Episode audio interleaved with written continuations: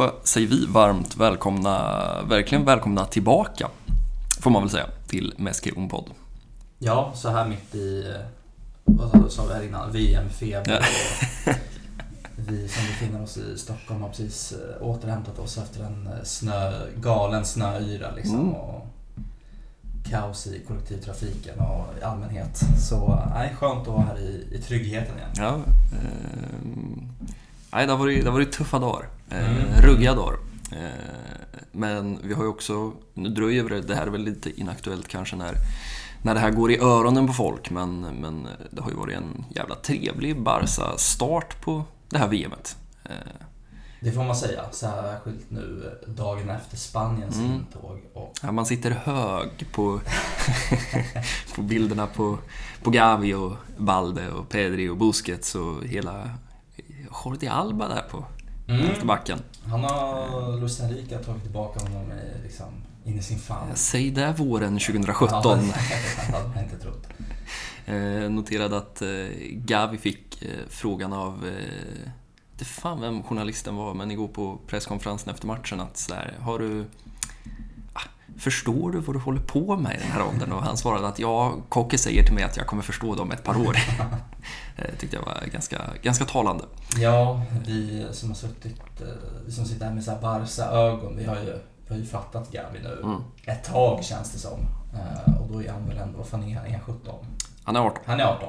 Han har precis fyllt 18. Han var 17 i tre år. Ja, precis. Han har varit 17 i tre år. Något sånt. Men eh, det är väl nu eh, världen fattar att eh, ja, det är en ettrig liten 18-åring som springer och kan göra mål i VM också. Ja, men lite så. Också fascinerande att, nu ska man väl inte dra allt för stora växlar mot ett Costa Rica som Ja, det kändes som att den bensintanken tog slut, om inte 2014 så 2018. Men vad bra det där tremannamittfältet funkar helt plötsligt mm. under Luis Enrique. Det ska bli väldigt spännande att följa. Eh, det blir egentligen kanske det mest spännande för ett par Barca-ögon att följa under det här mästerskapet. Om han nu, vilket det väl känns som, fortsätter med den där trion. Som ju, ja, det känns som vi har suttit här hela hösten och pratat om det där. Hur, hur funkar Gavi egentligen eh, i den där nummer 6-positionen? Eh, är Busquets slut? Eh, hur får vi ut det bästa av Pedri? Eh, är det så att Luis Enrique klarar att lösa den där gåtan på en dryg vecka, några streams och eh, ett mästerskap medan Xavi har ändå haft ett år på sig nu. Eh, klart att man börjar fundera lite, men det kommer väl eh, Ja, inte bara Tyskland känns det väl som, utan det känns väl som att det blir ett slutspel och eh, lite tuffare motstånd.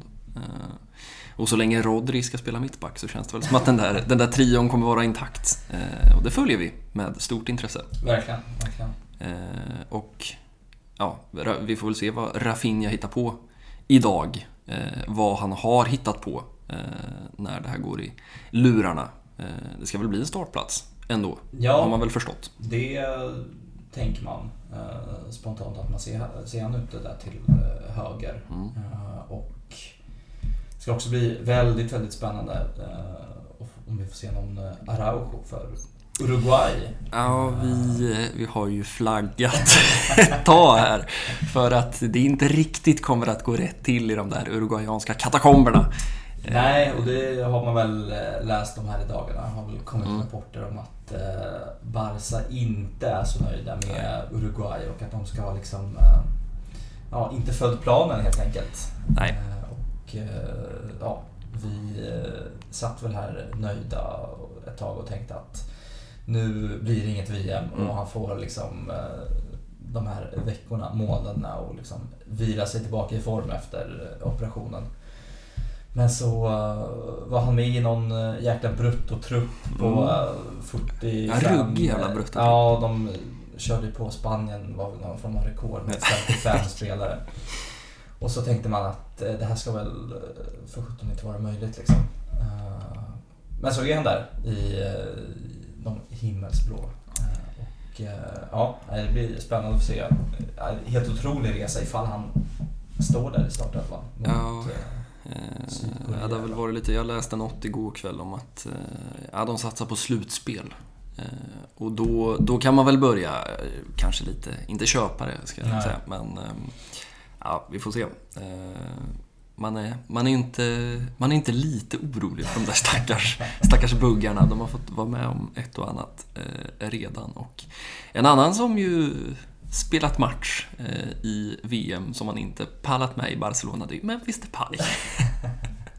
som ja, varit lite kritiserad för den där rehabperioden.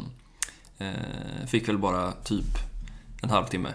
Gamla gode Vincent Jansen ersatte honom på Ja. topp istället till någon eh, obskyr startelva från eh, Louis van Gaal. Ja, och han såg väl eh, fruktansvärt dålig ut. Och det var kantigt. Och det var väl inget finspel från eh, Nederländerna eller Nej, kan man inte påstå. Holland om vi ska köra på det i den här podden. Jag vet inte riktigt, det är en riktig vattendelare där. Men eh, nej, och Memphis det luktar väl mer att han är out eh, Mm. när han kommer tillbaka. Eh, Det känns nog det är eh, en så. free transfer som, som det ryktas om. Mm. Och eh, ja, jag vet inte om vi ska kliva in på någon form av så transfer update. Men Laporte har väl också varit ute här i veckorna och det såg, det lät väl riktigt pessimistiskt ut. När, för vi snackade om en del Mm. nyförvärv in Mm. i januarifönstret. Men han slog väl fast att La Liga-reglerna, de, ser tuffa ut. Att Ja, han, han är ju lite, jag ska inte säga schizofren Laporta, men han, han kan ju byta skepnad rätt, rätt fort. Eh, Men du har ju helt rätt i att det senaste man hörde var ju väldigt negativt. Eh, Från att liksom Sport har dragit på med 60-70 miljoner euros Mm. rykten på Martin Subimendi. Ja. Eh, Men nej, det, det kanske blir ett, ett januari utan förstärkningar. Thomas Menier har det ju talats en del om och det känns väl inte stekhett eh, direkt som någon slags budgetförstärkning till den där ofattbara högerplatsen, eh, högerbacksplatsen. Ja, nej, men det är väl eh, det spåret eh, man, har, man, man är på liksom. Och det är ju panikvärvningar som Mm. ska in där. eh, Fönster efter fönster känns det som. Och ja, en eh, belgisk högerback som inte känns som Barca-kompatibel. Nej, jag har väl, 30 inte, plus. har väl inte gjort så många glada eh, de senaste åren. Eh, tappat sin plats i, i landslaget också. Eh, nej, men det kanske blir ett ganska lugnt eh, fönster. Sitter man här och säger. Sen vet man vad tryckeriet nere i, jag vet inte vart, någonstans nere i hamnen kanske i Barcelona. Där. Ja, något industriområde kanske vid, eh, vid flygplatsen om inget annat. Men eh, nej, som du säger, schizofren Laporta så sitter vi här i mellandagarna och då är det en miljard i transferbudget eller något liknande. Eh, nej, man ska aldrig, aldrig säga aldrig. Men det känns ganska skönt att det är ganska lugnt just nu. Jag kunde väl tänka mig i mina mardrömmigaste mardrömmar att eh, de katalanska tidningarna skulle dra på som satan nu när de inte har något annat att skriva om. Men eh, ja, de har väl ett VM att fokusera på dem också, eh, tack och lov. Eh, jag vet inte om vi, ska, om vi har något mer nutida som vi behöver avhandla innan vi ska gå in på det som vi har utlovat eh, den här dryga timmen. Nej, vi kan väl hoppa dit direkt. Ja. Vi, eh, en sista, skönt att se Messi förlora. Eller? Eller? Eh, nej, vad fan. Nej. Man sitter ju där alltid och man känner ju alltid lite extra för Argentina, för Messi att Ja, eh, VM-titeln ska han ha i det där prisskåpet. ja men det, det...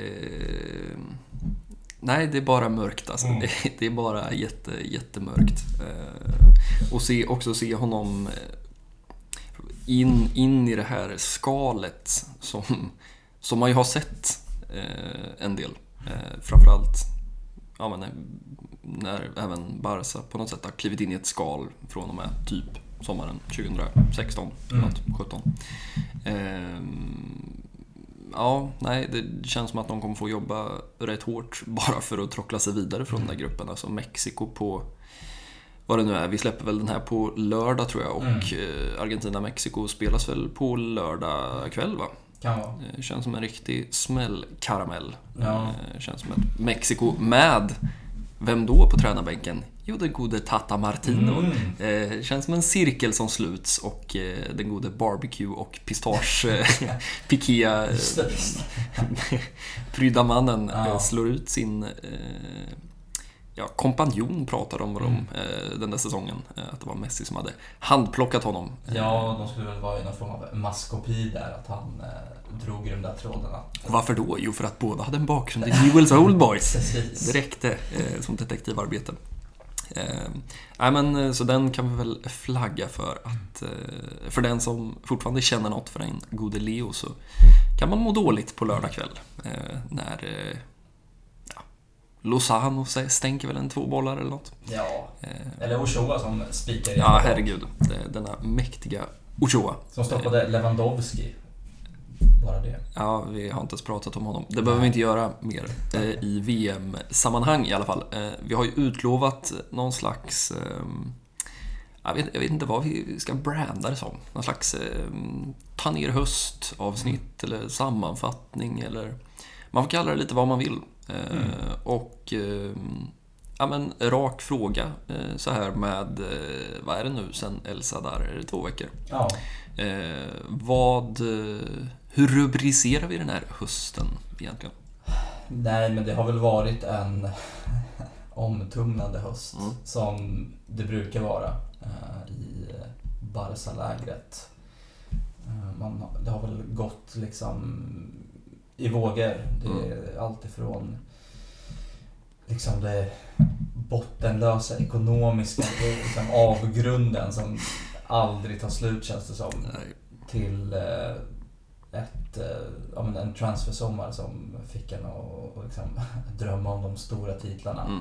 Vilket såklart också var, var liksom meningen bakom hela Laportas eh, sommarstrategi. Att eh, nu ska vi slå oss för bröstet och visa att Mm. vi någonstans är tillbaka. Till eh, ännu ett Champions League-uttåg. Men en liga där vi satt ju här innan och kollade. Det har gått ruggigt bra. Mm. Eh, även om vi brasklappar och säger att det är bara en tredjedel av ligan som har spelats 14 matcher. Ja, vi ska väl återigen bara smaka på den siffran att 24 ligaomgångar ska eh, avhandlas i vår. Ja, tillsammans med Supercup, Copa del Rey och Europaspel.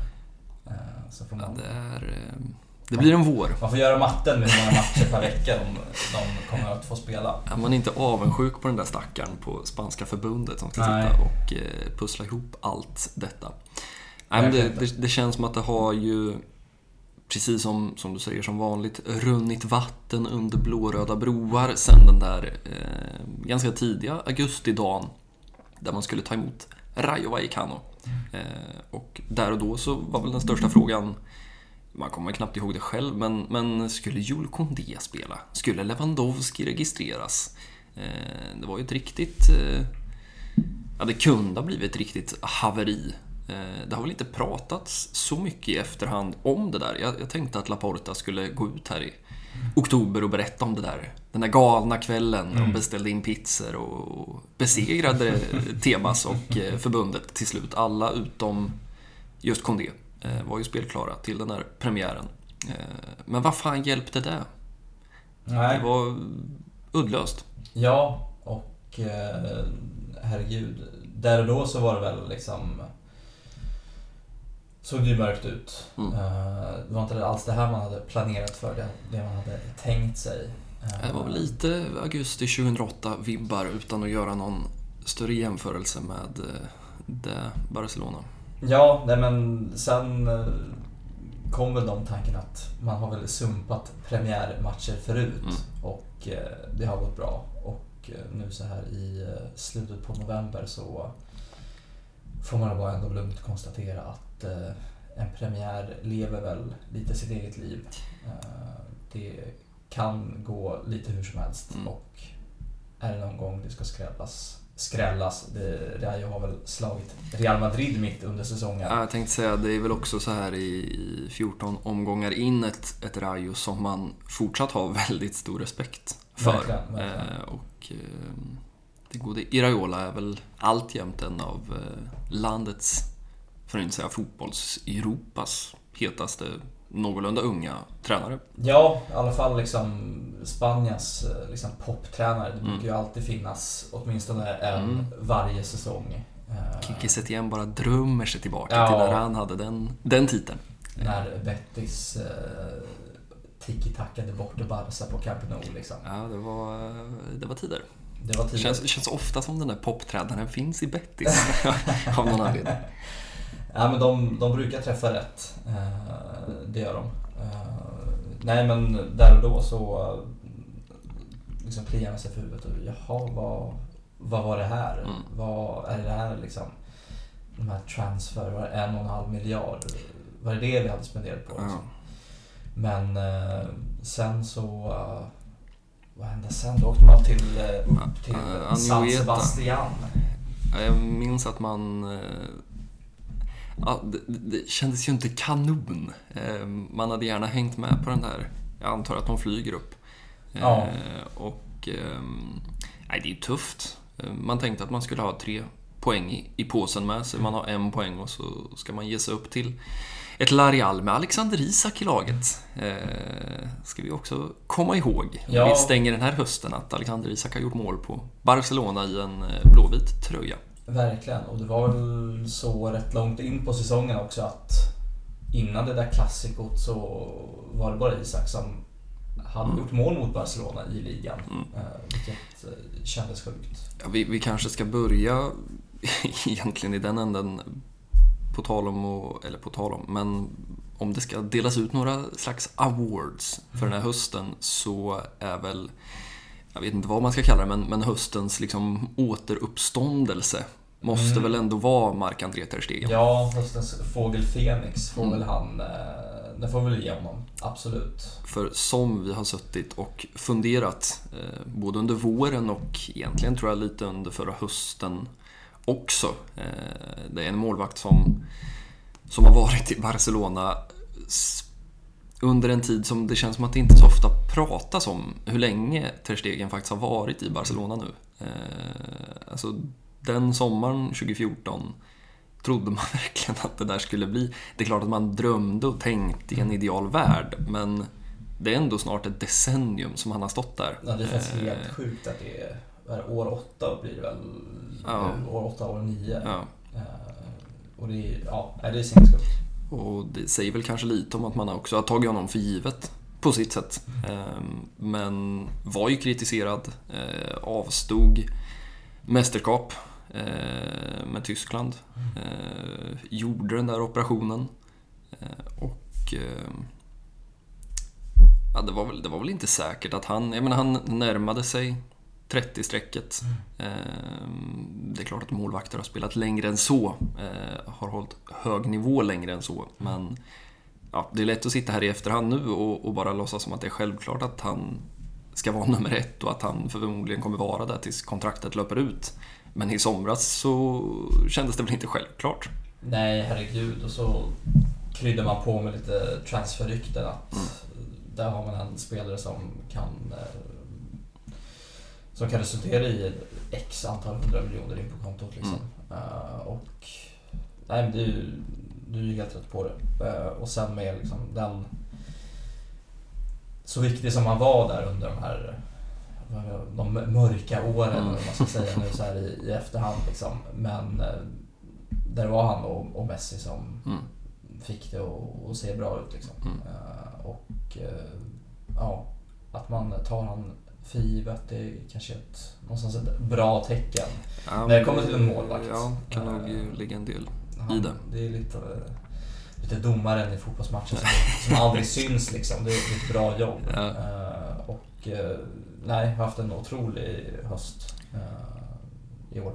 Ja, men det har väl varit lite också för att vi, vi lär väl återkomma ett par gånger till hur, eller dels bara Xavi i allmänhet, men också hur Xavi har satt ihop sitt lag, fått ihop sitt lag.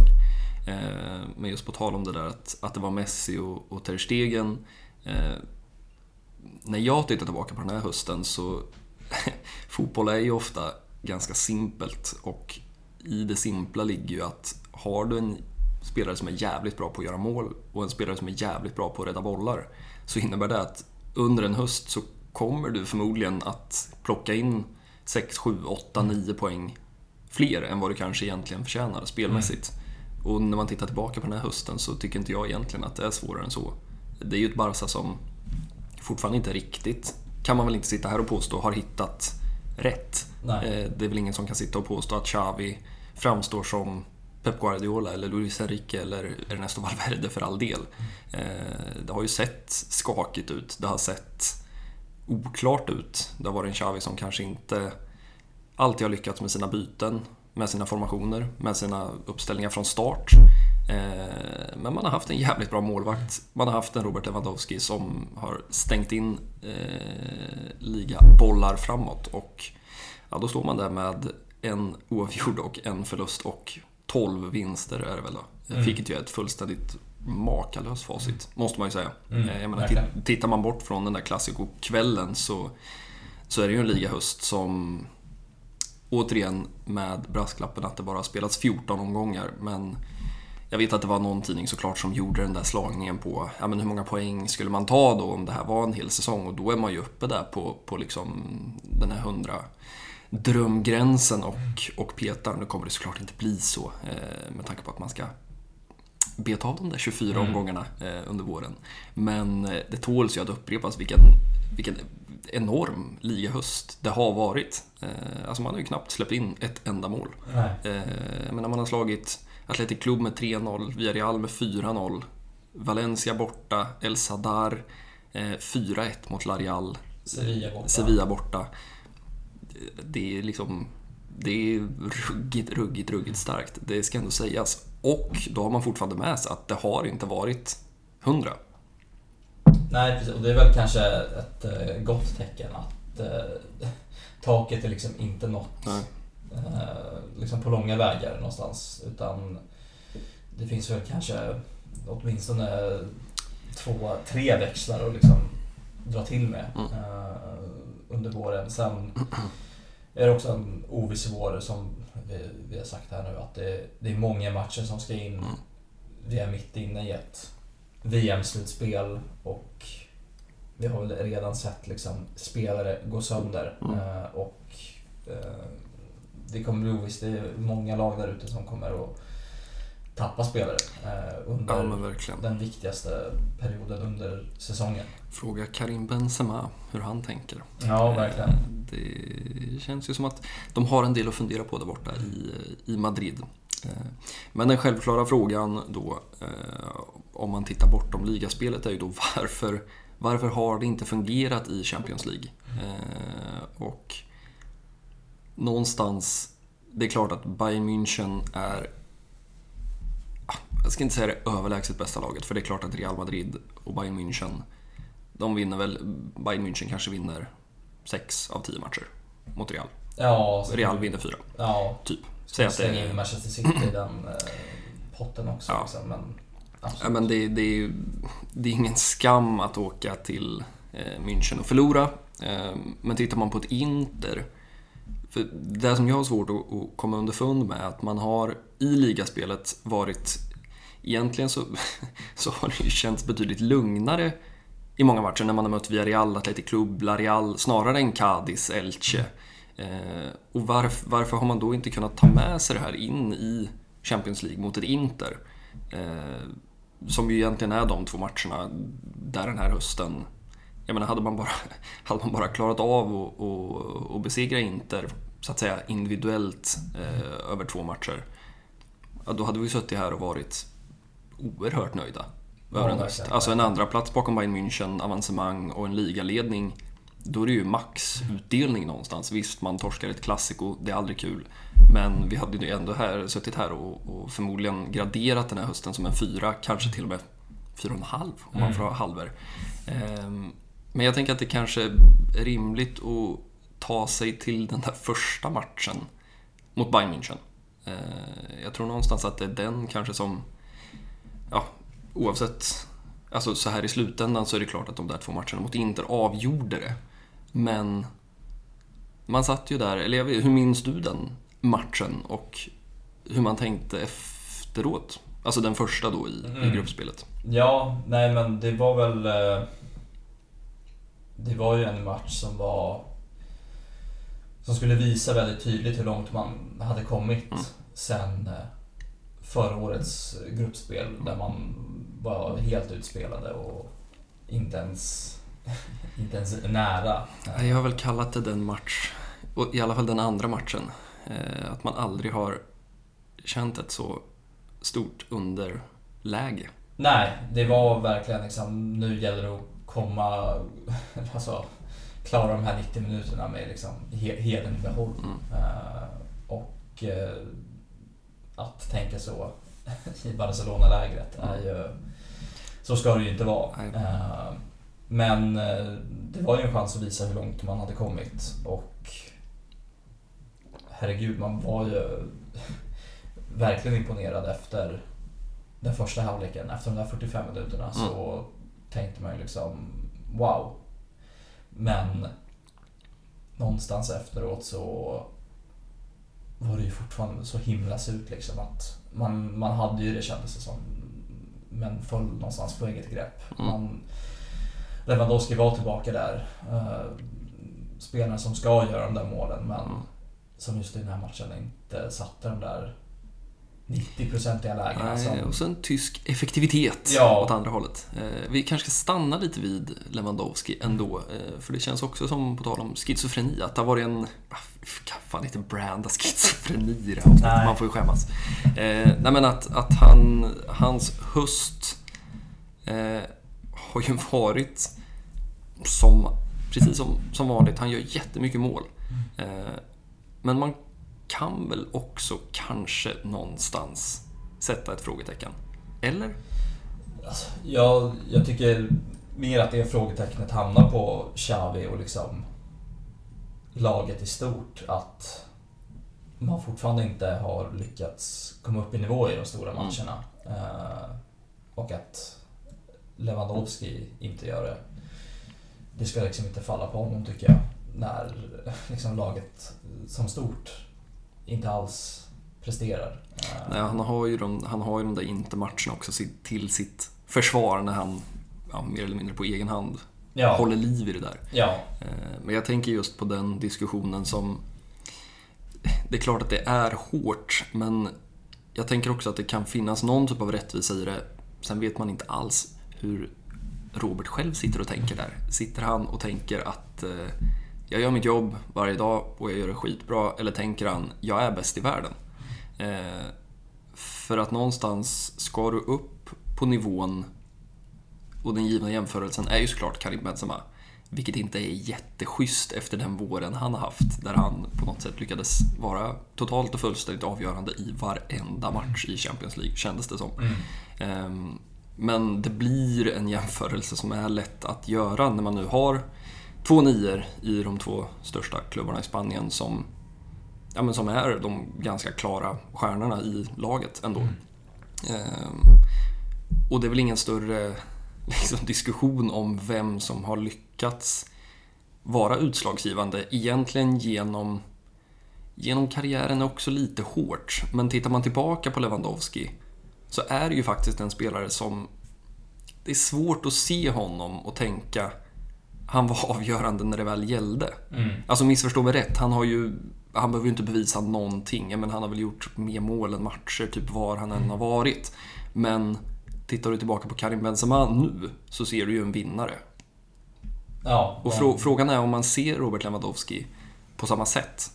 Sen kanske det, det kanske handlar om att han har varit i fel miljöer. Jag menar herregud, han har ju vunnit Champions League med Bayern München. Han har vunnit liksom tyska ligatitlar i överflöd. Han kommer förmodligen kliva av Barcelona-sessionen om några år med titlar där också. Ehm, men ja, när det väl gäller. Ja, nej men jag tror jag förstår vad du menar. Han har ju alltid varit i miljöer där, i Bayern München har han ju varit överlä- i ett lag som Mm. är helt överlägsna. Det är också som, en svår miljö att vara Ja. i Bayern München. För vad ska man göra? Du måste ju fråga liksom Pep. Ja, Vinner du inte Champions League så har du inte åstadkommit något. Det är lite som att vara i PSG också. ja. Eh, Och där har han, som du säger, han har ju liksom gjort nästan fler mål, eh, i alla fall mer poäng än matcher än han har Mm. gjort i, i Bayern Jag tror fan han har, en, ja, kanske i Bundesliga. Men ehm, ja, jag vet inte. Han... ehm, Ja, man, man tänker just på den där eh, matchen i, i München som någon slags... ehm, Ja, vad hade hänt om det hade blivit oavgjort där? Eller, Mm. eller låt säga att Barca hade vunnit den där matchen. Eh, Lewandowski hade sutt, satt en, en eller två bollar. Eh, jag tror att den här hösten hade sett ganska annorlunda ut. Det skulle kunna varit så att man kanske inte alls hade gått lika bra i ligan för att man hade flugit i Champions League, dragit av Inter av bara farten och, och kanske, kanske är det också så att man har eh, levererat i ligan, haft en noggrannhet i ligan för att man någonstans i bakhuvudet har haft med sig ju längre säsongen har gått att det kan bli ett debacle i, i Champions League. Mm. Ehm, och nu har man gett sig själva chansen att... Jag vet inte, om, om man står där i vår med, med en ligatitel, man har gått lagom långt i, i Copa del Rey, man gav upp Europa League ett tag in. Jag vet inte vad man sätter för betyg på, på säsongen. Det känns som att hur man än vrider och vänder på det så, så kommer den där Champions League-hösten att ligga där som en blöt filt över, över allting. Även om det blir en, en buss genom eh, Barcelona. Ja, verkligen. Ehm, Jag tror vi har sagt det tidigare att det är väl en ligatitel som någonstans då kommer man upp i par. Då är det Mm. liksom precis godkänt någonstans. Ehm, För Säger en del också om hur höga kraven är. ja, Men verkligen. Men att åka ur Champions League för andra säsongen i rad på det sättet man gjorde är ju liksom då är det ett misslyckande Mm. eh, någonstans oavsett hur det går i de andra liksom, 38 La Liga-omgångarna Mm. eh, i slutändan. jag vet inte om vi ska, om vi, om vi ens vill bege oss till någon av de där två matcherna mot, mot Inter. Vi ska väl inte prata så mycket Gerard Piqué, vi kan ju för all framtid bara hänvisa till den där en och en halv timmes långa eh, massakreringen av, av allt han har pysslat med de senaste typ 15 åren. Ehm, Men om man ska utse någon slags eh, så höstens absoluta botten eh, så är det väl någon av de där matcherna förslagsvis. Kanske den andra. Eh, Ja, för jag tycker vi har, en, vi har ju en tydlig brytpunkt också under hösten och det är ju efter det här landslagsuppehållet Verkligen. eh, och inför den första Intermatchen Mm. eh, tycker jag. När eh, ja, det blir både Araujo och Koundé som Precis. försvinner och det liksom vänder upp och ner på hela liksom, Barca-skutan någonstans. Ja, men jag vet, vi satt väl och skrattade bara åt den, den liksom försvarslinje som Xavi var tvungen att ställa ut där Ja. Eh, Det kändes som att eh, den där sommaren och det där transferfönstret eh, och den där uruguayanen som bara dök upp från ingenstans. eh, Det hade inte hänt. Nej. Och eh, ja, och det är ju också det man tänker på att vad hade hänt om, om bara de två hade, hade varit med? Eller åtminstone en av dem till och med. Mm. Då tror jag också att det hade sett väldigt mycket annorlunda ut. Mm. Nej, men det, jag, jag vet inte om, om vi har någon eh, kandidat eller motkandidat till, till liksom platsen som är det djupaste djupet under den här hösten. Det är klart att klassikot måste vi väl också bara säga någonting om. Jag tänker att så här i efterhand, jag tänker att man tänker så här i efterhand så känns det lite bortglömt. Vilket jag också tror tyvärr handlar om att det inte var så överraskande.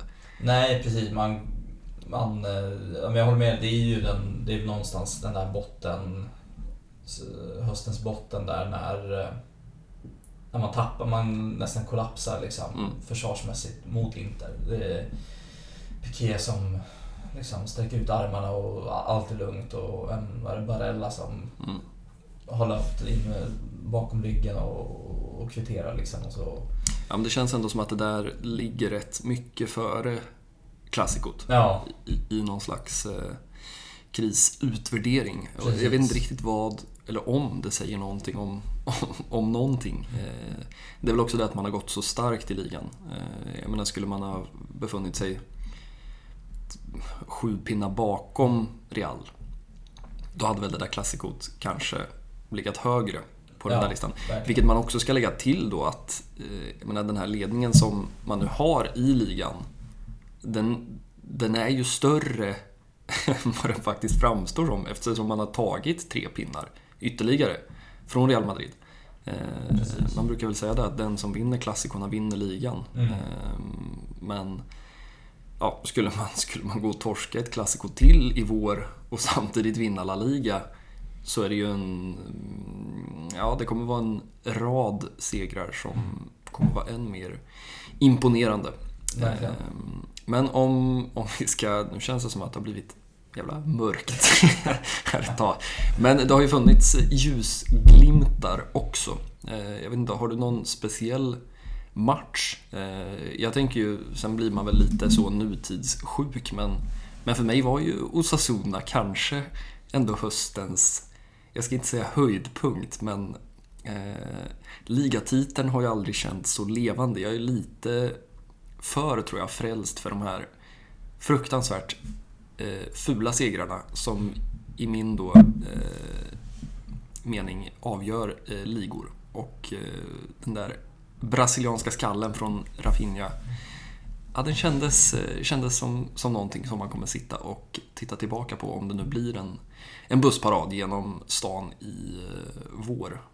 Ja. Ruggigt, ruggigt jävla stark seger. Ja, verkligen. Och jag, jag är beredd att... Tråkigt att säga liksom att den senaste matchen som man har liksom färskast i Mm. minnet också är det. Men det är också en, en seger som man inte alls såg komma. Som man Nej. inte är van med att Barca tar. Ja, men det, det Visst var- har man sett liksom ett Real Madrid med man mindre på Mm. något sätt trolla fram en seger. Ja, man sitter där i liksom 83 och tänker så Ja. här, ah, nej det här är inte spännande. Nej. För att Fede Valverde kommer bomba in en boll. Ja, Och så gör han det, och så Ja. är det slut. men att Barca har alltid haft så liksom förtrollat svårt att liksom verkligen gneta fram de här segrarna. Ja, men det här var liksom, det var... Det säger väl också något att de här uttrycken inte, jag tror inte de finns på katalanska eller spanska, Nej. men liksom smash and grab. Ja, Liksom... Ugly. ja. Ugly football. Man, man, man har sin remontada som man har liksom. Ja. De, Ja, men, de, och, de ju den, ja, men och den var också vacker Ja. på något sätt. Den var ju estetiskt tilltalande. Alltså vad är det som avgör? Jo, det är att Neymar inte skickar in den där bollen. Utan Nej. han gör en dragning först. Sergio Roberto håller sig på rätt sida. Det här var ju... Det här var ju... ja, Det var ju allt annat än... Visst var segermålet vackert. En macka från Frenkie de Jong, men Mm. insatsen var ju fruktansvärd. Ja. På många sätt. Eh, även om man, visst, det är klart att man var en man mindre på Ja. bortaplan och man dominerade här- under Det är matchen. en hädisk första halvlek som man gör. Ja, Liksom, den är, när- den är fruktansvärd. Det är ju verkligen det. Men eh, jag håller fast vid att det är sådana segrar som, som man vinner ligor på. Eh, jag tänker att det kan vara värt att lyfta också La Real-matchen. Mm. Eh, vi har redan pratat om det där. Alexander Isak, målet som väl styrs in av Erik Garcia, Ja. tror jag, om jag inte minns fel. Eh, men just på tal om stunder och matcher som någonstans avgör. Jag menar om den där matchen på, i München då, då svängde Champions League-spelet åt fel håll. Eh, så kan man väl säga att, eh, jag kommer inte ihåg, var det ledningsmålet han gjorde, Alexander Isak? Eller var det 1-1? Uh, han kvitterade, det var Lewandowski som, han gör mål efter en, En minut. en minut Ja. eh, redan. Ja, men just där och då, att, att vad, vad hade hänt? Låt säga att Alexander Isak hade tryckt in en boll till och man hade åkt hem till Katalonien med en poäng efter två omgångar. Eh, att ändå ja, till slut blir det liksom 4-1. Mm. Bara en sån sak på Anjoeta, det, det gör man inte varje år. Nej. Ehm, men, men just den där segern eh, känns också jäkligt viktig när man tittar tillbaka på det där spelschemat. Jag tror inte att man hade haft 12 segrar om den där segern inte hade kommit. eh, Nej, på det verkligen sättet inte. som- och då kan man ju också bolla upp nu en, en eh, sista sekund seger borta mot Valencia Mm. här innan Osasuna. Mm. Också en sån, vi har ju sett sena avgörande på Mestalla Mm. innan. Men eh, många sådana segrar som man eh, behöver ta under en säsong. Ganska många minnesvärda, Mm. liksom, eh, inte bara segrar utan så, eh, vad ska man kalla det, moment. När man tittar tillbaka på en höst. Det kanske alltid är så. Eh, Det är inte så att vi har suttit här i tio säsonger och tittat tillbaka på, Nej. på diverse höstar. Men eh, den har ju varit ovanligt kort också. Eh, vi behöver väl inte säga så mycket om det. Vi har väl pratat om det typ hela hösten. Eh, men en ligasäsong som bryts mitt i. Mm. Eh, skeppar iväg spelare till Qatar och det kommer bli ett helvete i vår. Det har bara spelats 14 ligaomgångar. Eh, och därför så är ju egentligen den här summeringen lite eh, ofullständig, får man väl säga. Egentligen Mm. borde vi väl göra den här då, när då? Typ i slutet av januari, kan man Ja. tänka sig. Eh, när det har spelats då, vad blir det, fem omgångar till. Tills halva ligan är, är spelad.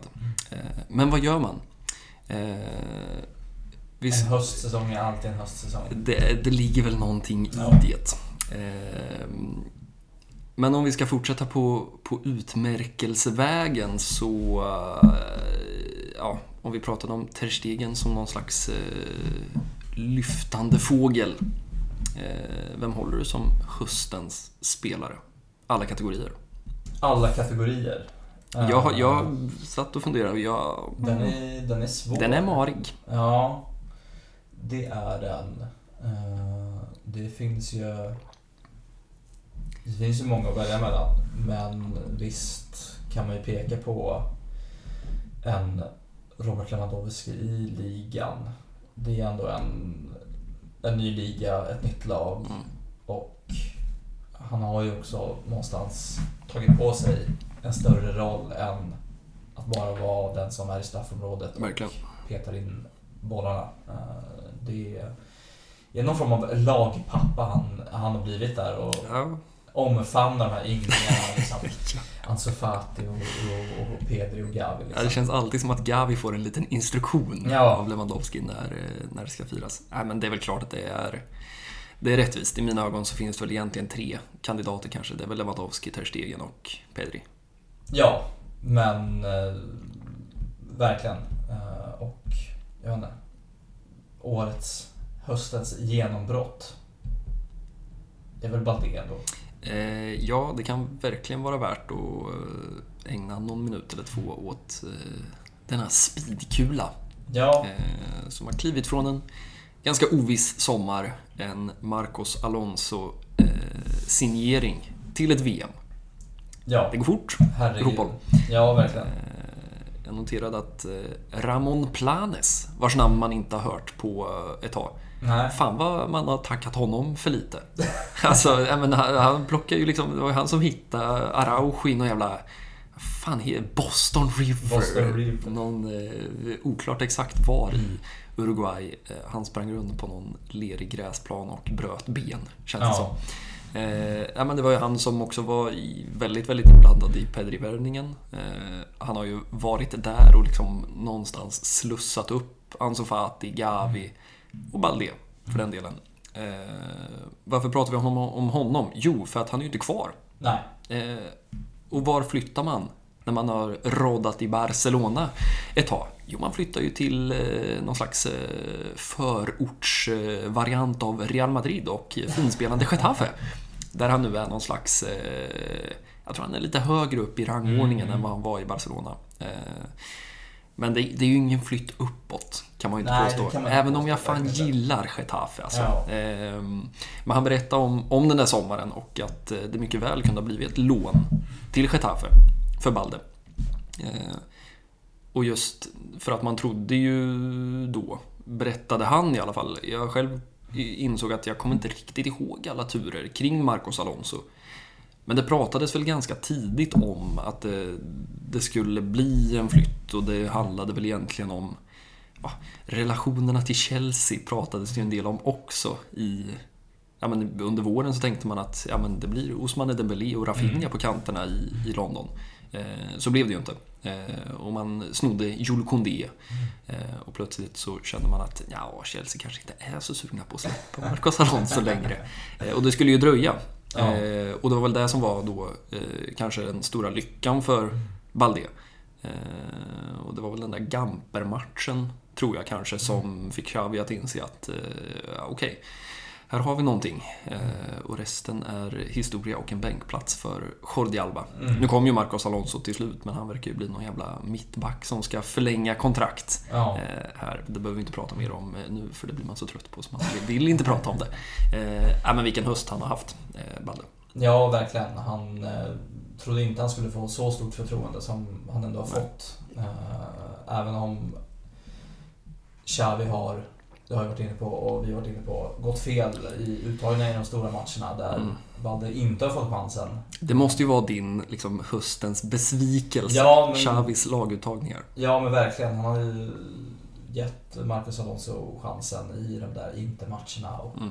eh, i München. Eh, Medan Balde har fått skina i La Liga. Mm. Eh, och jag ser inte varför han inte skulle ha gjort det även i Champions League. Mm. Men, eh, nej men jätte, otroligt imponerad och det är inte... Var, man är alltid orolig för liksom, generationsväxlingen och Alba har ju suttit på den där vänster, eh, vänsterbacksplatsen i...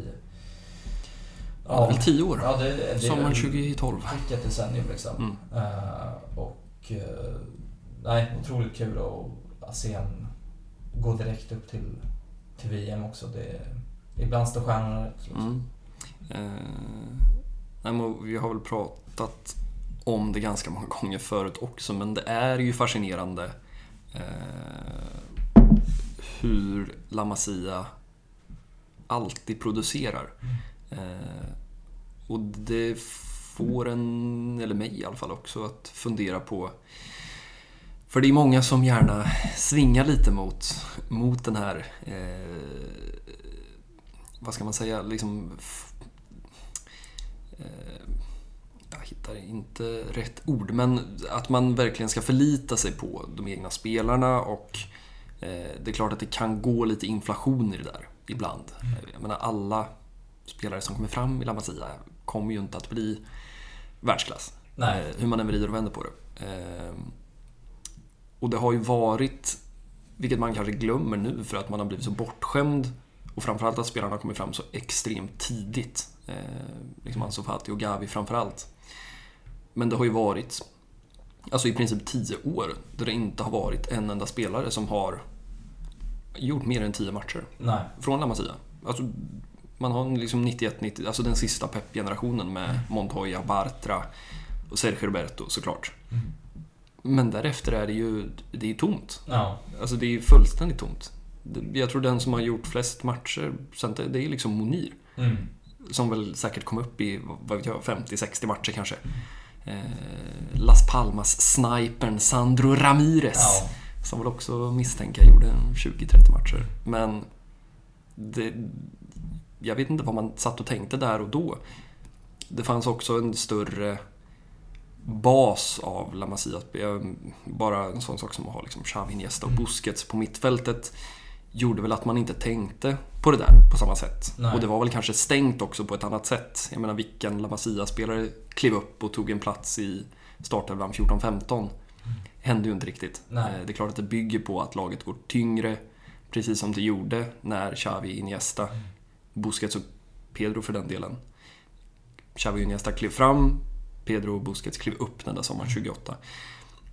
Lite på samma sätt har det ju varit nu. Ett Barca som har varit, det är väl inte fel att säga att det har varit på botten. Ja. Ehm, och plötsligt så har man ja, men fyra, fem spelare i princip som skulle kunna... Nu har skador gjort saker med Ansu Fati som man kanske inte vill veta. Men... Eh, och Pedri, trots alla dessa Made in La Masia hashtags, är ju inte en La Nej, Masia-spelare. det skulle vi vara tydliga med. Eh, det ska gudarna veta. Araujo också, även om han, Eh, de har gjort sina matcher i B-laget. Ja, den roligaste var väl att de satte Ferhan Schutla på den, på den bilden som Ja. värvades som, vadå, 22-åring från Espanyols B-lag. Ja. Eh, mycket Som haft en otrolig Champions League-höst. Det ska, ja herregud. Såklart i eh, Club. Eh, Jag har väl pratat om Atletico Madrid. Ja. Eh, vilket jag verkligen kan, kan se framför mig. Eh, ja, men jävligt, jävligt kul. Eh, den som har följt den här podden vet ju att vi har suttit och pratat varje vecka förra säsongen om att eh, nu går Barca B sådär. Interim Sergio har det jobbigt, Mm. men eh, Ferhan Schutla har gjort mål. Ja. Eh, jag vet inte, hur många bollar har han stängt in? Stängt in, slängt in, stängt in. åtminstone fem i, det där gruppspelet. Ja. Som eh, gick... De flög ju fram Brygge och gick Ja. vidare från gruppen för första gången.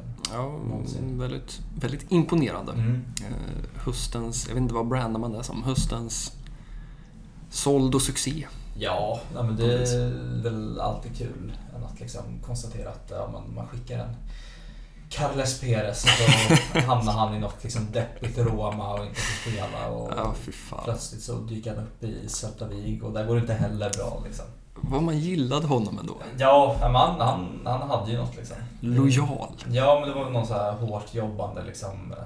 Det var en Pedro-typ. Ja, men var, man drar ju alltid den, man drar ju alltid liksom jämförelsen med någon gammal spelare som har funnits där och då är det ju Pedro man kollar på. Ja. Nej, det har ju inte riktigt gått vägen sen dess, eh, får man väl eh, konstatera. Vi kanske ska recensera, eh, när vi pratar mycket Lewandowski, eh, vi har knappt pratat Jules Koundé alls. Nej. Eh, Men han förtjänar ju såklart Ja men alltså höst... tid i... eh, Ja men alltså, för mig är det ju, med all respekt för Robert Lewandowski, så är det ju så här ett halvår i efterhand sommarens bästa värvning. Ja, men det får, man, det får man ju också skriva under på. Kanske ändå sticker ut kan jag tänka mig, om man bara utan kontext berättar att man håller Jules Koundé som sommarens värvning, samma sommar som man har värvat Robert Lewandowski, då tror jag man får eh, ganska mycket motstånd. Mm. Eh, Men, ah, herregud vilken fotbollsspelare. Ja, nej men vi... eh, Försvarsspelare är ju... Man har ju inte träffat... eh, Det är ju många fler missar än träffar där. Ja, det måste man ändå säga. Och just i Barca, man snackar ju alltid om hur utsatt den, den eh, positionen är. Fråga Eh, Clément Langlais. Ja. Och eh, att... Och man försöker alltid hitta liksom någon... Ja men Langlais, 300 miljoner. Mycket pengar men Mm. där och då liksom... Det, liksom Ja, var ju ett backup-alternativ Ja. egentligen. Ska man också, det, det ska man verkligen... Det, det är ganska synd om Ja. Clément Langlais. Han trodde att han skulle komma in och mysa i La Liga och sen trasade ont i ett knä och sen... Sen stod han där och hade släppt in åtta bollar mot Bayern München. Ja. Eh, med att verkligen träffa rätt och lägga de här 500-600 miljonerna på en mittback som... Det har ju aldrig gjorts. Nej. Det är ju inte...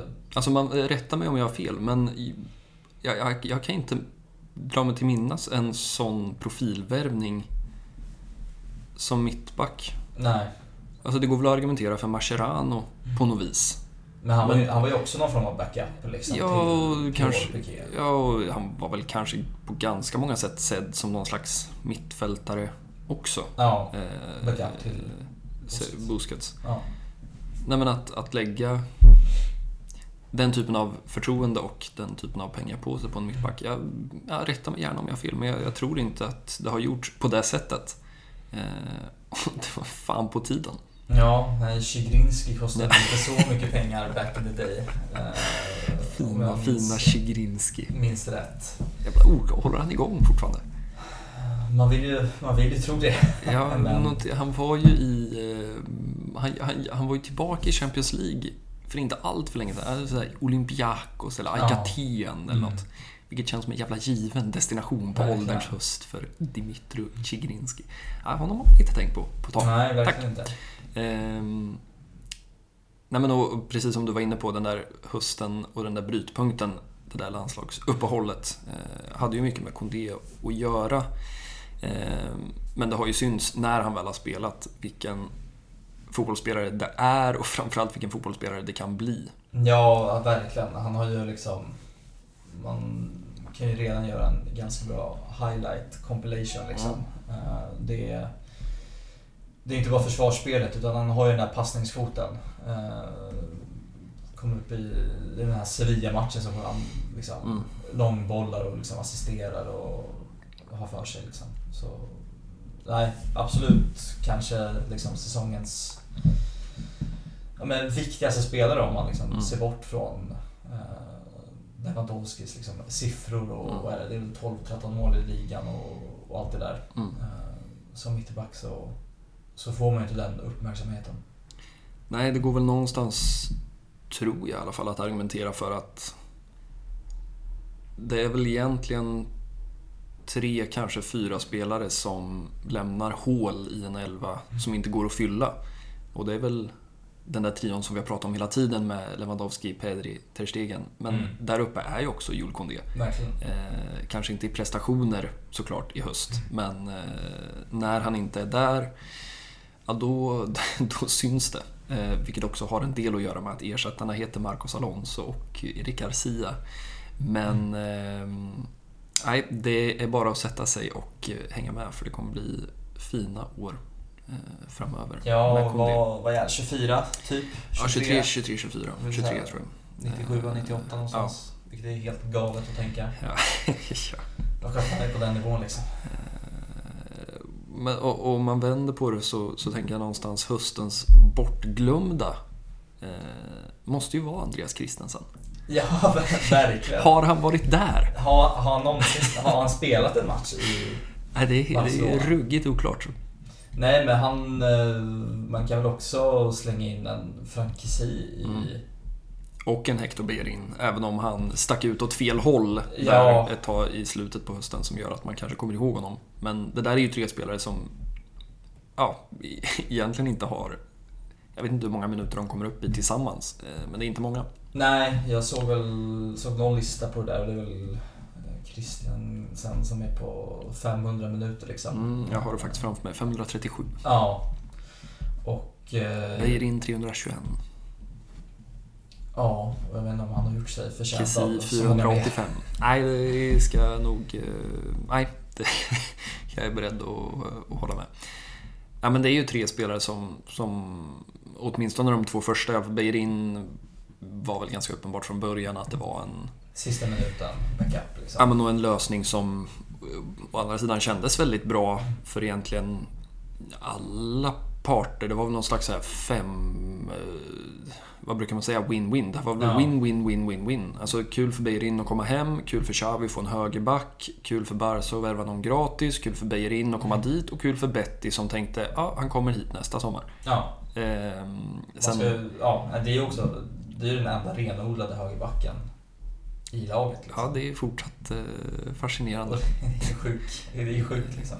Det är väl något, fortfarande om, om man ska använda någon slags höstens frågetecken. Det är väl vad man ska göra med den där jävla positionen. Ja, Ehm, och frågar man Xavi, som ju nu, eh, noterade jag, uttryckte att ja, det är skönt med en paus. mm. Eh, så här ett år efter att han anslöt. Ehm, så tror jag fortfarande inte att om man skulle få eh, sitta ner, ringa honom på Skype, bjuda in honom till Mest podd och ställa frågan Om du fick ställa upp din fyrbackslinje, har du bestämt dig och är du nöjd?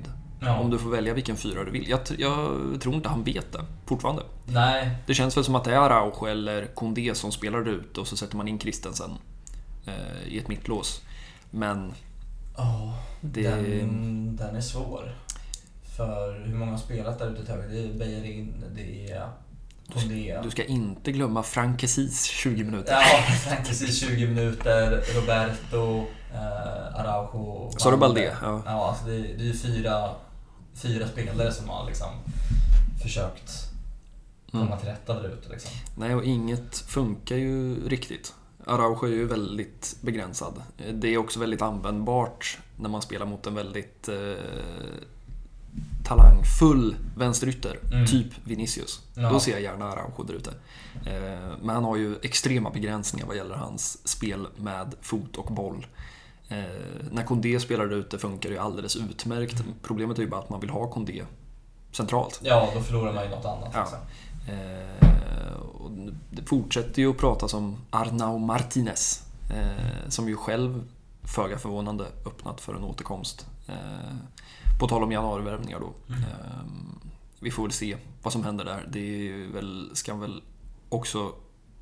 Man ska väl ha med sig det att det är knappast en spelare, även om vi har sett det hända förr, titta på Balde, men ja, det är ju inte en spelare som man kan förvänta sig ska kliva in på den där högerbacksplatsen Nej. och eh, hålla en nivå för en startspelare i Barcelona. Jag menar, han är 19 år gammal, gör sin första La Liga-höst, vilket han har gjort fantastiskt bra i Girona. Men eh, La Masia-fostrad Mm. också.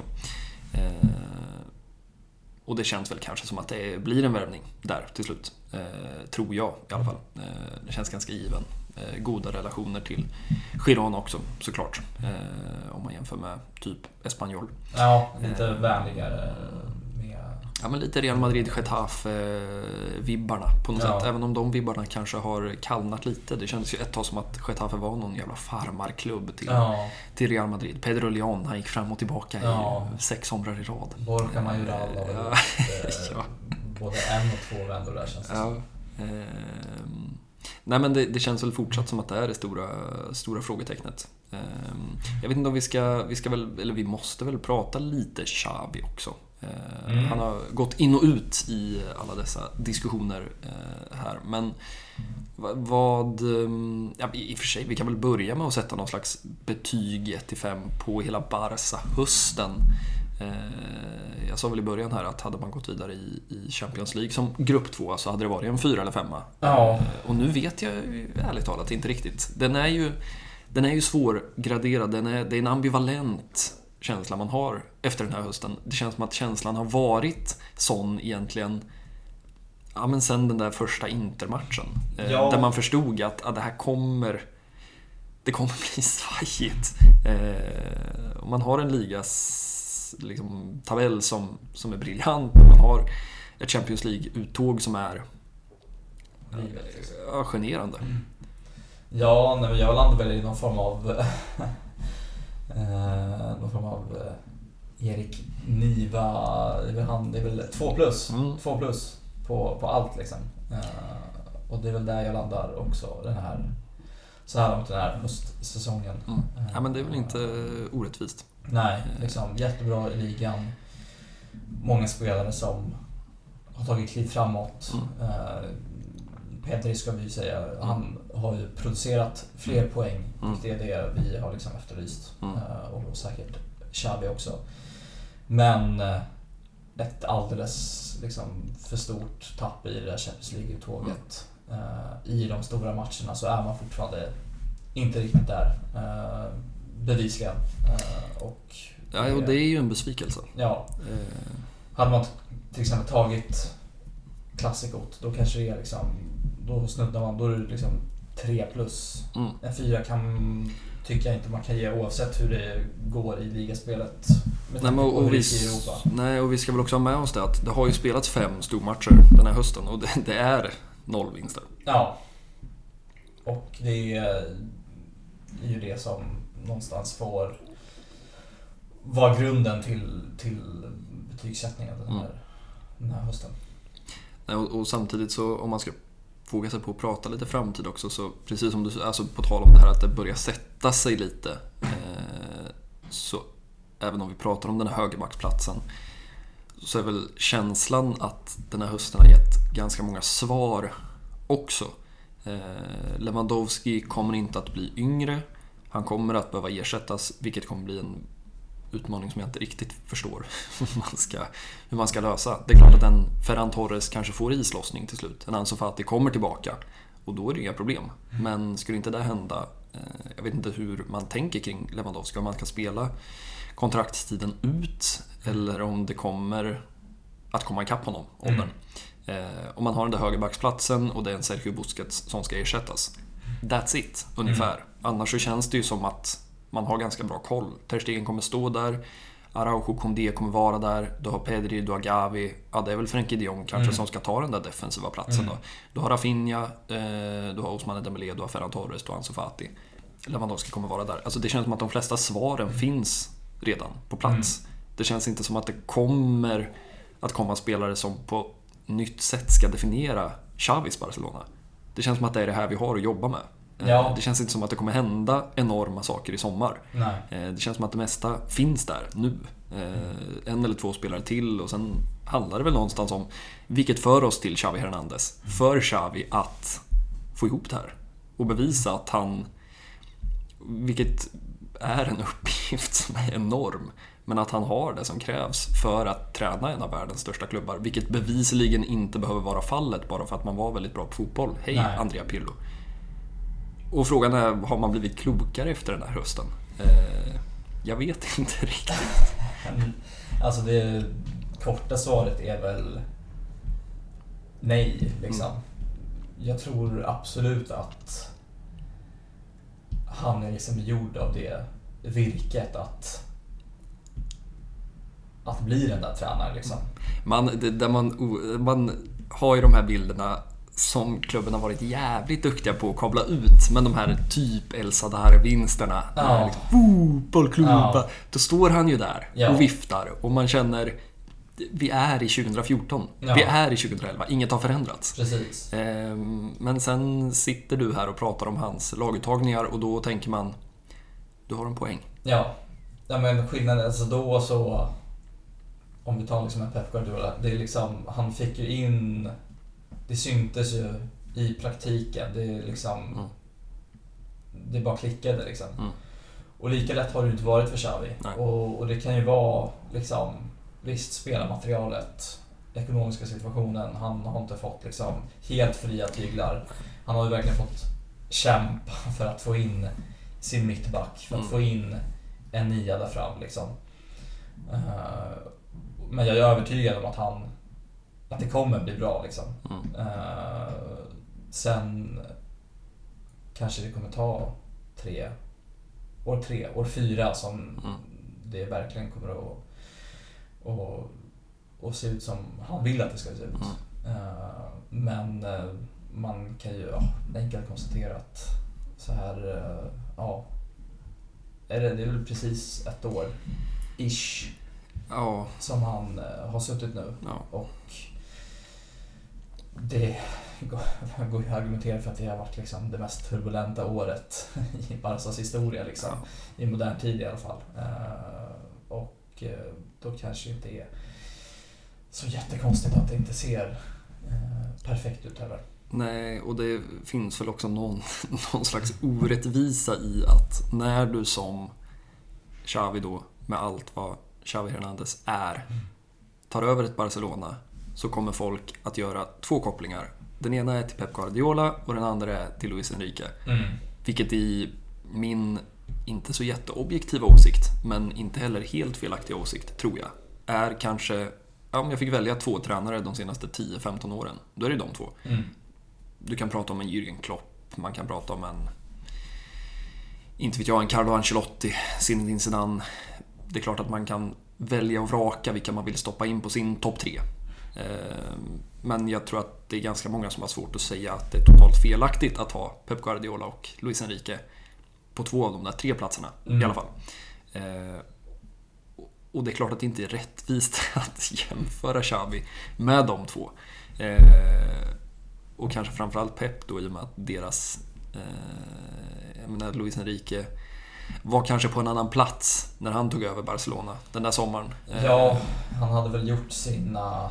Han hade gjort sitt i Celta. Han hade haft sitt misslyckande i Roma. Han hade framförallt tränat Barça B. Han hade tränat Barça B. Eh, Pep Guardiola, det ser jag liksom som någon form av... Det är någon form av enhörning. Liksom. Det, alltså, det, det går inte att återskapa. Det är liksom, alla stjärnor och planeter i hela universum stod ju liksom rätt. Han... eh, de vinner, vinner han Segunda med B. Eller de, Han vinner väl Terceran som det hette på den tiden. ja, Eh, och liksom ha en fantastisk generationsspelare där i det laget. Mm. Eh, han har en president som kliver ut och satsar på honom från ingenstans. Liksom. Mm. Vem fan är den här killen som ska ta klivet upp? Liksom? Att vi borde ju någon dag bara ta en och en halv timme och bara njuta oss igenom och börja i den där powerpoint-presentationen som José Mourinho har framför Johan Laporta. Eh, och sen låta tiden gå tills man står där eh, på Olympiastadion i Rom. Ja. Eh, i, som vanligt så hatar jag att jag aldrig kan med full säkerhet säga majkväll. Ja. Eller om det var en junikväll. Jag tror att det just det här gången var en majkväll. Mm. Men det kan bli så att jag blir rättad på den. Ehm, nej men det, det är ju... Det, fin, det är klart att det inte finns något enkelt svar på var och hur man håller och ser på Xavi än. Eh, det som är väldigt spännande är väl att se Ja, hur lång tid eh, får han på sig? Ja, vi noterar 27 maj 2009. Det är ju skönt för en eh, gammal historiker eh, att sätta den. Eh, nej, men hur, hur lång tid han får på sig. Jag tror att vi har pratat om det tidigare i höst också. Var, ja, men hur, hur stor är den där förtroendekakan från Johan Laporta? som ju har lagt alla sina ägg i samma korg. Eh, det kablades ju ut några ofattbara rubriker här om Mikael Arteta. Var det i november? Eller var det Mm. slutet av oktober kanske?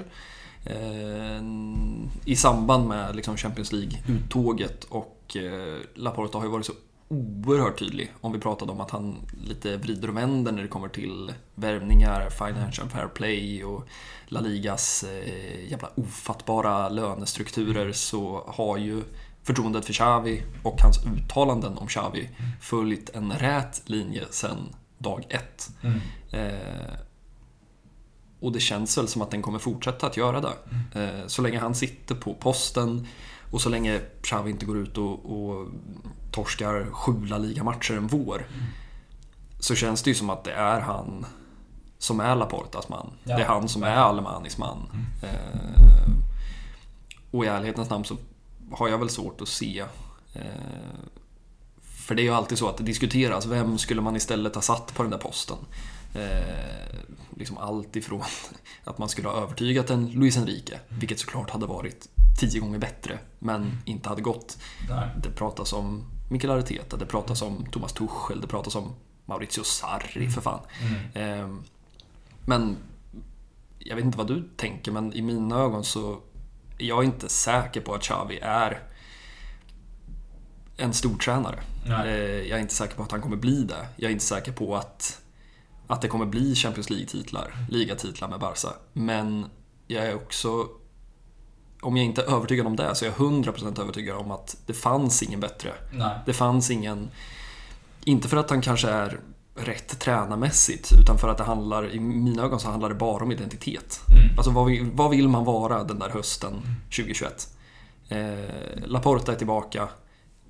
Och visst, det kan framstå som liksom illusioner och teater och man kanske borde tänka vad är bäst för Barcelona tränarmässigt, praktiskt, resultatmässigt. Men alltså att stå där med Xavi för Laporta, det, han hade ju inget val. Nej. Eh, och sen när du liksom bara tar upp allt det där så kommer jag slå, liksom, finns det en tanke som bara finns hos mig och det är att ett, eh, en väl, ett välfungerande lag behöver liksom en välfungerande klubb. Mm. Och det, när man kommer, tänker tillbaka på liksom Pep, Luis Enrique, det, då funkade det liksom. Mm. Alltså allting var i någonstans harmoni. Eh, Men nu är det liksom i liksom himmel och helvete om man jämför liksom, Ja. klubben Barcelona nu, klubben Barcelona då. Ja men det är ju Eh, intressant för jag kan någonstans tänka att ja, men Pep Guardiola, som du säger, alltså det ska ju inte fungera så. Alltså fotboll fungerar ju inte så. Nej. Allting ska ju inte funka i fotboll. Men det känns som att det gjorde det. Då, lite Zinedine Zidane. eh, Zidane under de där åren i Real Madrid och Pep under de där åren i Barca. De, de hade ju någon uppgörelse med högre Ja. makter som, som bara gjorde att allting funkade. Ja, Lucho, så här i efterhand så har man ju förstått att det var jävligt mycket som inte funkade bakom kulisserna. Nej, Eh, och, i- och inte sina liksom, inte bakom kulisserna i form av eh, vilka man värvar. Eh, Det var väl problem med det också, Mm. men Lucho kanske penslade över det där. Och han hade också en fronttrio som var helt okej. Ernesto Valverde penslade över det där ännu mer. Mm. Eh, och då kommer man till Xavi som kanske har någon slags omvänd... Jag menar om, om Lucio hela tiden jobbade i motvind mot en president, mot en ledning. Där också problemet var att Lucio fick bestämma ganska mycket över värvningar, Mm. vilket han absolut inte ska göra. Han ska sätta upp ett lag, han ska inte bestämma att vi ska värva Paco Alcacer och André Gomes en Nej. sommar. Men det känns ju som att Xavi nu då, det är total harmoni, vill man gärna få det att framstå som i alla fall. I styrelserum från ledning. Det är raka rör, raka linjer, Xavi involverad, Alemania har koll på grejerna. Mm. Men det är kaos bortom det på något Ja. sätt. Ehm, Ja, för alltså den, den, den sportsliga liksom ledningsbiten. Ja men där är ju upplevelsen att det funkar. Där, det är någon form av liksom eh, treenighet. Det är Laporta, det är Alemani, det är Xavi. Mm. Och de, de, Och så de- trycker du in en liten eh, flintskallig holländare som heter Cruyff också. Ja, precis. Eh, Jordi får vi inte glömma liksom. Eh, nej men de är på samma samma blad. Liksom. De, Mm. de, de vet vart de vill, de vet hur de liksom, ska komma dit någonstans. Mm. Men det är väl båten som ska ta dem över det här jävla havet som är liksom fyllt med hål och, och liksom tar in vatten så det bara liksom forsar in. Ja. Och förrän de där liksom, hålen, man har täppt till, täppt till dem så Mm. kommer inte, tror jag, visst man kan ta en ligatitel i år liksom, absolut. Men man kommer liksom inte flyga i Europa, man kommer inte ta Champions League-titlar förrän eh, det är igentäppt och man kan liksom flyta och liksom segla ganska lugnt ett Mm. tag. Liksom. Nej, för det var där jag tänkte att man kunde avsluta eh, åt det hållet och, och titta framåt. Alltså var... Hade vi suttit här för ett år sedan så, så eh, kändes väl det mesta väldigt, väldigt, väldigt osäkert. Mm. Vi hade väl förmodligen suttit här efter en ligamatch där man hade ställt upp fronttrion Ilias Akomac, Ferhan Schutkla och Luke de Jong. Ja. Eh, och eh, ja, bara en sån sak gör ju att man blir lite varm i hjärtat på sitt sätt. Eh, men ja, vart, vart ska Barcelona ta vägen? Vart ska klubben, laget, prestationerna, tränaren ta vägen? Eh, det känns som att det är ganska mycket, som sagt, som finns där. Men det känns som att det är ganska mycket som är, som, som är oklart och framförallt som inte har kommunicerats. Nej. Alltså vad, vad kommer hända i, i sommar? Vi vet att, att Laporta har lagt alla ägg i Xavi-korgen. Han har också lagt ekonomiska, enorma ägg i den här transfersommaren. Han har satsat många, många hundratals miljoner av klubbens framtida pengar på spelare som Robert Lewandowski, Jules Koundé, Rafinha. Var står man i sommar? Vad händer i sommar? Eh, kan man värva? Vad händer om två, tre, fyra Ja. år? Var, hur illa är det med ekonomin? Ja, alltså, och så slä- släng in att man, man ska flytta från Camp Nou. ja. Det är väl redan till nästa säsong, väl? Eh, ja, man ska ju spela på Montjuic. Ja, Eh, så man bussar upp 60 000 upp för upp på någon jävla berg liksom. Ja, Eh, vilket för övrigt, jag har sagt det förut. Den som har möjlighet, åk dit och se Barcelona för det är en fantastisk arena. Eh, Får de till hela evenemangsbiten och logistiken så eh, ja, det kommer aldrig bli Camp Nou, vilket för övrigt man väl också ska uppmana alla Mm. som har möjligheten att åka till den där jävla betongkolossen om ni aldrig har varit där. Eh, för att... Eh, Snart är det ett rymdskepp Ja, men alltså det, det- ja, det, vi ska väl... eh, Jag vet inte vad vi ska göra i vår sista match spelad. Jag vet inte exakt hur det ska gå till dock, men jag tror väl att det är sagt så att de gör sista matchen och sen ska det börja byggas. Och man kommer spela i princip hela 23-24 på Montjuic. Jag tror att det är så det är sagt. Ja, jag ska inte svära på det. De, det blir väl någon form av, det har vi väl sett på till exempel Santiago Bernabéu också, att Mm. det, det är en massa jävla lyftkranar där och Mm. reducerad, eh, jag kan tänka mig att det blir reducerad liksom, eh, kap- kapacitet i vår. Mm. De kablade väl ut någon jävla video när de plockar bort den här stora jävla resultattavlan, så den är ju borta redan. Det är ett mörker bara där. Ja, Alltså. Fan. så det kommer ju liksom börja s- montera ner eh, innan eh, under spel liksom. Ja. Eh, innan man flyttar och Nej, Man, ja, man får väl finna någon typ av tröst i att det inte ska byggas en ny arena i alla fall. Nej, Eh, så är Jag blir aldrig mer konservativ än när det kommer till arenafrågor. Jag kan inte för mitt liv förstå vad det är som är så viktigt med att allt måste se ut som en konservburk som eh, glittrar och glänser Mm. och lyser och blinkar. Men vi, vi, får, vi får väl ta en halvtimme i vår och bara eh, gråta floder över denna fantastiska koloss av, eh, jag vågar inte uppskatta hur många ton Nej. betong det är som står. Eh, Nej men dit ska man ju innan det är för sent. Så- Jag och en annan hade ju tänkt att eh, kanske blir det så att Leo Messis sista match på Camp Nou också blir den sista matchen på Camp Mm. Nou i den formen. Vilket på något sätt hade varit, ja, på tal om att stjärnor ska stå rätt, eh, så hade det varit ett väldigt rättvist avslut. En Leo Messi som lyfter den där VM-bucklan. Eh, Egentligen helst så hade han redan gjort det på väldigt många andra ställen än Doha. Mm. Eh, och så hade han avslutat en säsong i, i Barcelona den hade kunnat fått gå precis hur som helst. Ja. Men gärna, gärna någon typ av titel. Kanske en, kanske en sån där kåpa-vår igen. Ja. Eh, och, och sen få avsluta, eh, inte vet jag, Celta hemma eller något. Eh, man tar farväl av betongen och den bästa fotbollsspelaren någonsin på samma gång. Nu kommer det inte bli så.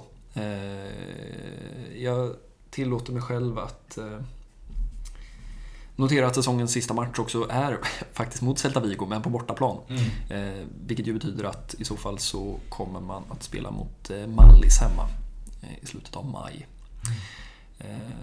Och katten vet om man inte skulle försöka ta sig dit ändå. Ja. Det är väl ingen annan som bryr sig, kanske? Eller? Nej.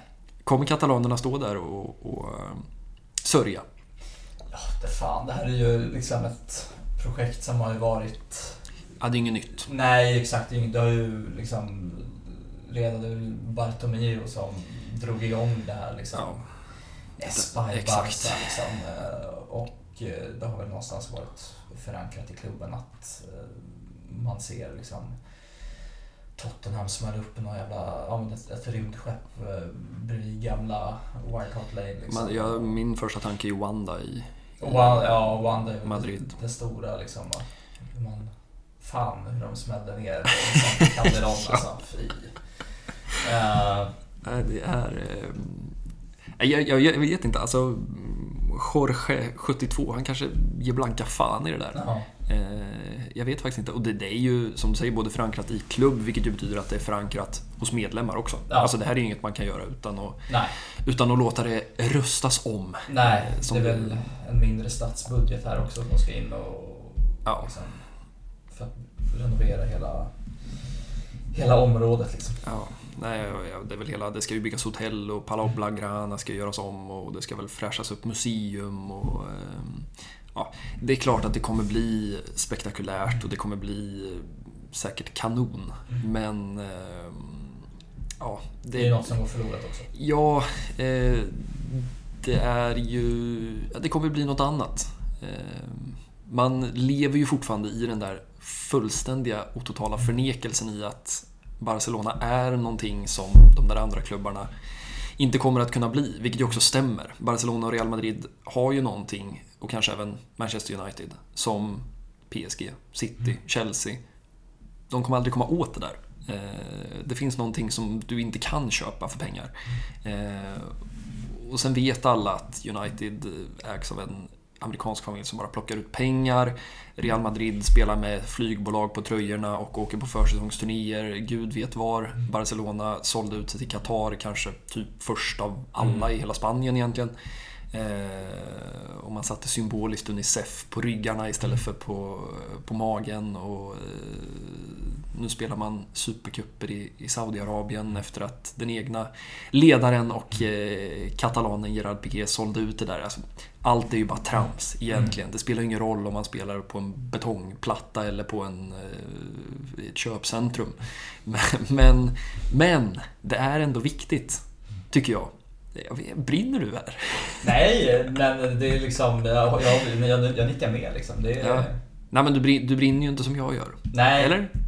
nej, man fattar, man är väl liksom man har bara förlikat sig med att Ja. så, så ser, eh, så ser liksom fotbollsklubbarnas kretslopp ut under Ja. för tiden. Att det, det gamla, den gamla liksom kolossen den ska förvandlas till något glaskomplex och det är liksom inte mycket man kan göra för att eh, stoppa det där. Och Ja, det- fotbollsekonomin går i högvarv och ja. Jag, jag måste också invända liksom rent så estetiskt.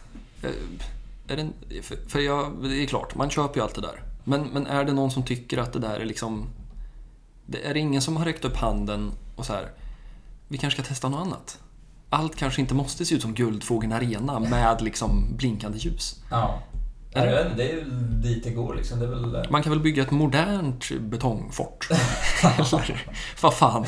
Det kanske är någon så här PR-arkitektbyrå som liksom har monopol på det. De har liksom... Ja, jag vet, I Barcas fall så fick de ju lägga fram... eh, Det var ju någon slags jävla nomineringsprocess. Ja. eh, Där de, där de liksom hade snygga så eh, animerade bilder där man kunde dra runt. Ja.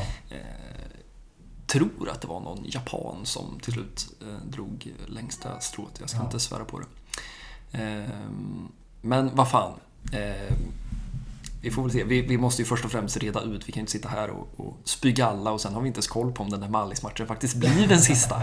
Eh, det är något att, att reda ut. Eh, kul att vi hamnar i någon slags arenadiskussion. Ja, vi skulle verkligen. ta ner en, en höst. Eh, men avslutningsvis, är det någonting... Det är klart att vi egentligen borde ha suttit i, i tio timmar istället för ja, knappt en och en halv.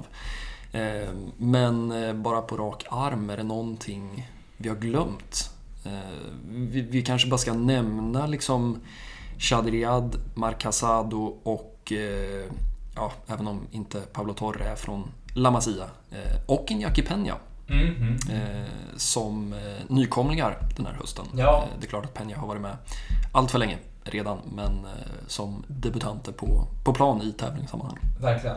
Men ja, jag vill fan slänga in Osman Dembélé. Herregud. Från, alltså hans, eh, också någon form av eh, liksom... Remontada. Ja, det är väl remontada liksom personifierad från buropen och liksom eh, att kontraktet går ut och Mm. man tänker helvete liksom.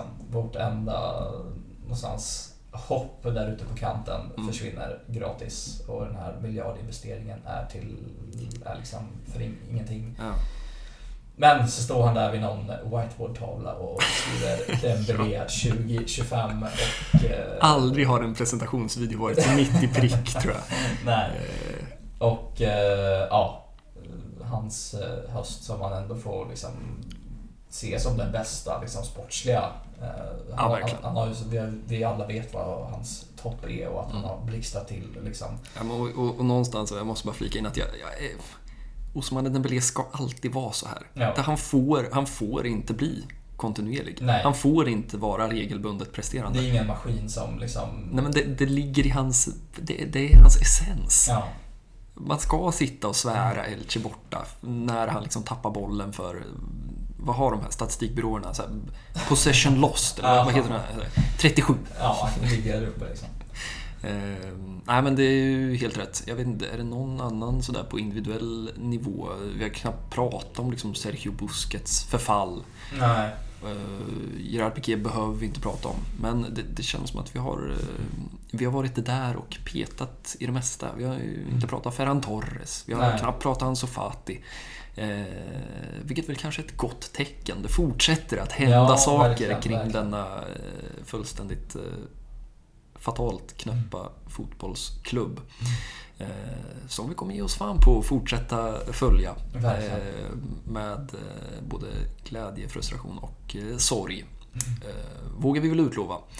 Eh, vi får väl se när vi sitter bakom mickarna igen. Det känns ju inte stekhett att sitta här en timme och prata om, om VM i Qatar. Nej, det kanske är nästa gång kanske kalendern har hunnit slå 2023. Om vi inte ska hinna ladda upp för det där Derby Ja, Barceloni. mycket möjligt. Eh, Man kommer ju sitta där gödd av julmat i Ja. mellandagarna och eh, bara ladda upp. Och vi kommer sitta här smällfeta och goa och sippa på någon eh, glögg kanske, Ja. vem vet. Och... Ja, för det, det ska ändå sägas eh, på tal om att eh, jag noterade att någon här på andra sidan micken sa att en höstsäsong är en höstsäsong. Mm. Och ska vi vara så pragmatiska så är ju faktiskt inte höstsäsongen slut. Nej, Eh, om det är så man räknar, jag antar att man räknar väl kalenderårsvis när man Ja. pratar i de här termerna. Den lever fram till 31 december Ja, det, det måste väl ändå vara så. Hade vi slagit på mickarna eller hade vi inte det när vi noterade att den är flyttad till 14.00? Mm. Nej, det hade vi inte gjort, så det kan vi Eh, meddela. Det... Tacksamt nog, Ja. får man väl ändå säga. Eh, Det känns som att det är ganska många runt om, åtminstone i det här landet. Jag vet inte hur katalanerna firar sitt nyår, Nej. men eh, det är väl ganska många som har annat för sig där klockan eh, åtta på nyårsafton. Ja, Eh, det blir en härlig liten eftermiddagssupé. verkligen. Vi får se vad, om vi... Ja, man får... Vi kan ställa ut på planen. Det kan ju komma liksom en liksom halsta spelare direkt från Qatar eh, som inte kan göra liksom en minut förrän liksom mars. Ja, nej men det är fascinerande också att man har lagt den där matchen. Ja, för det är klart, går du hela vägen till final... Finalen är väl den 20, 18. 18.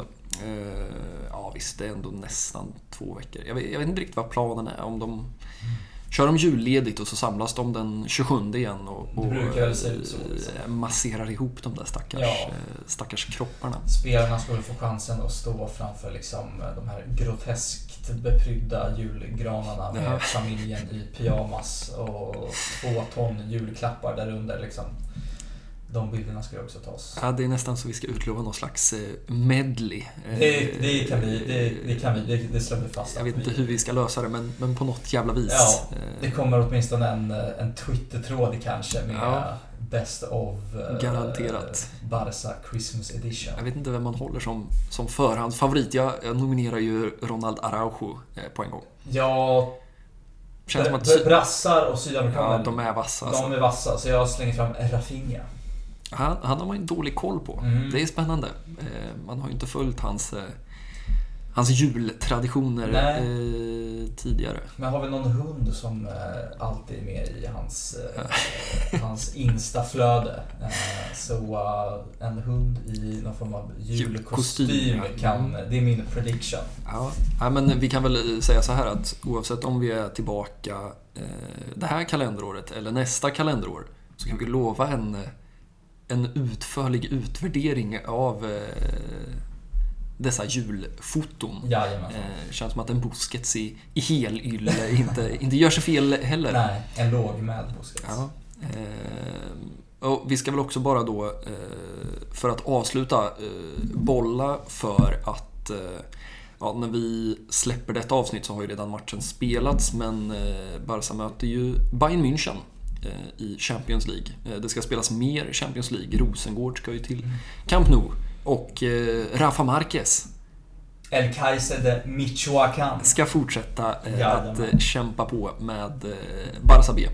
Som ju blir ett starkt Barça B nu när eh, Arnautena slipper åka på bortamatcher och eh, Chadriad är där och Casado är där. Och Victor Barbera ska Mm. väl eh, fortsätta smälla in några bollar. Barberowski som de Ja. ja. alltid att Föga, föga förvånande. Nej, men eh, vi ska väl bara avsluta där att eh, det finns fan Barca-boll att titta på om Jajamän. man, om man tröttnar på att se Gavi dominera fotbolls-VM.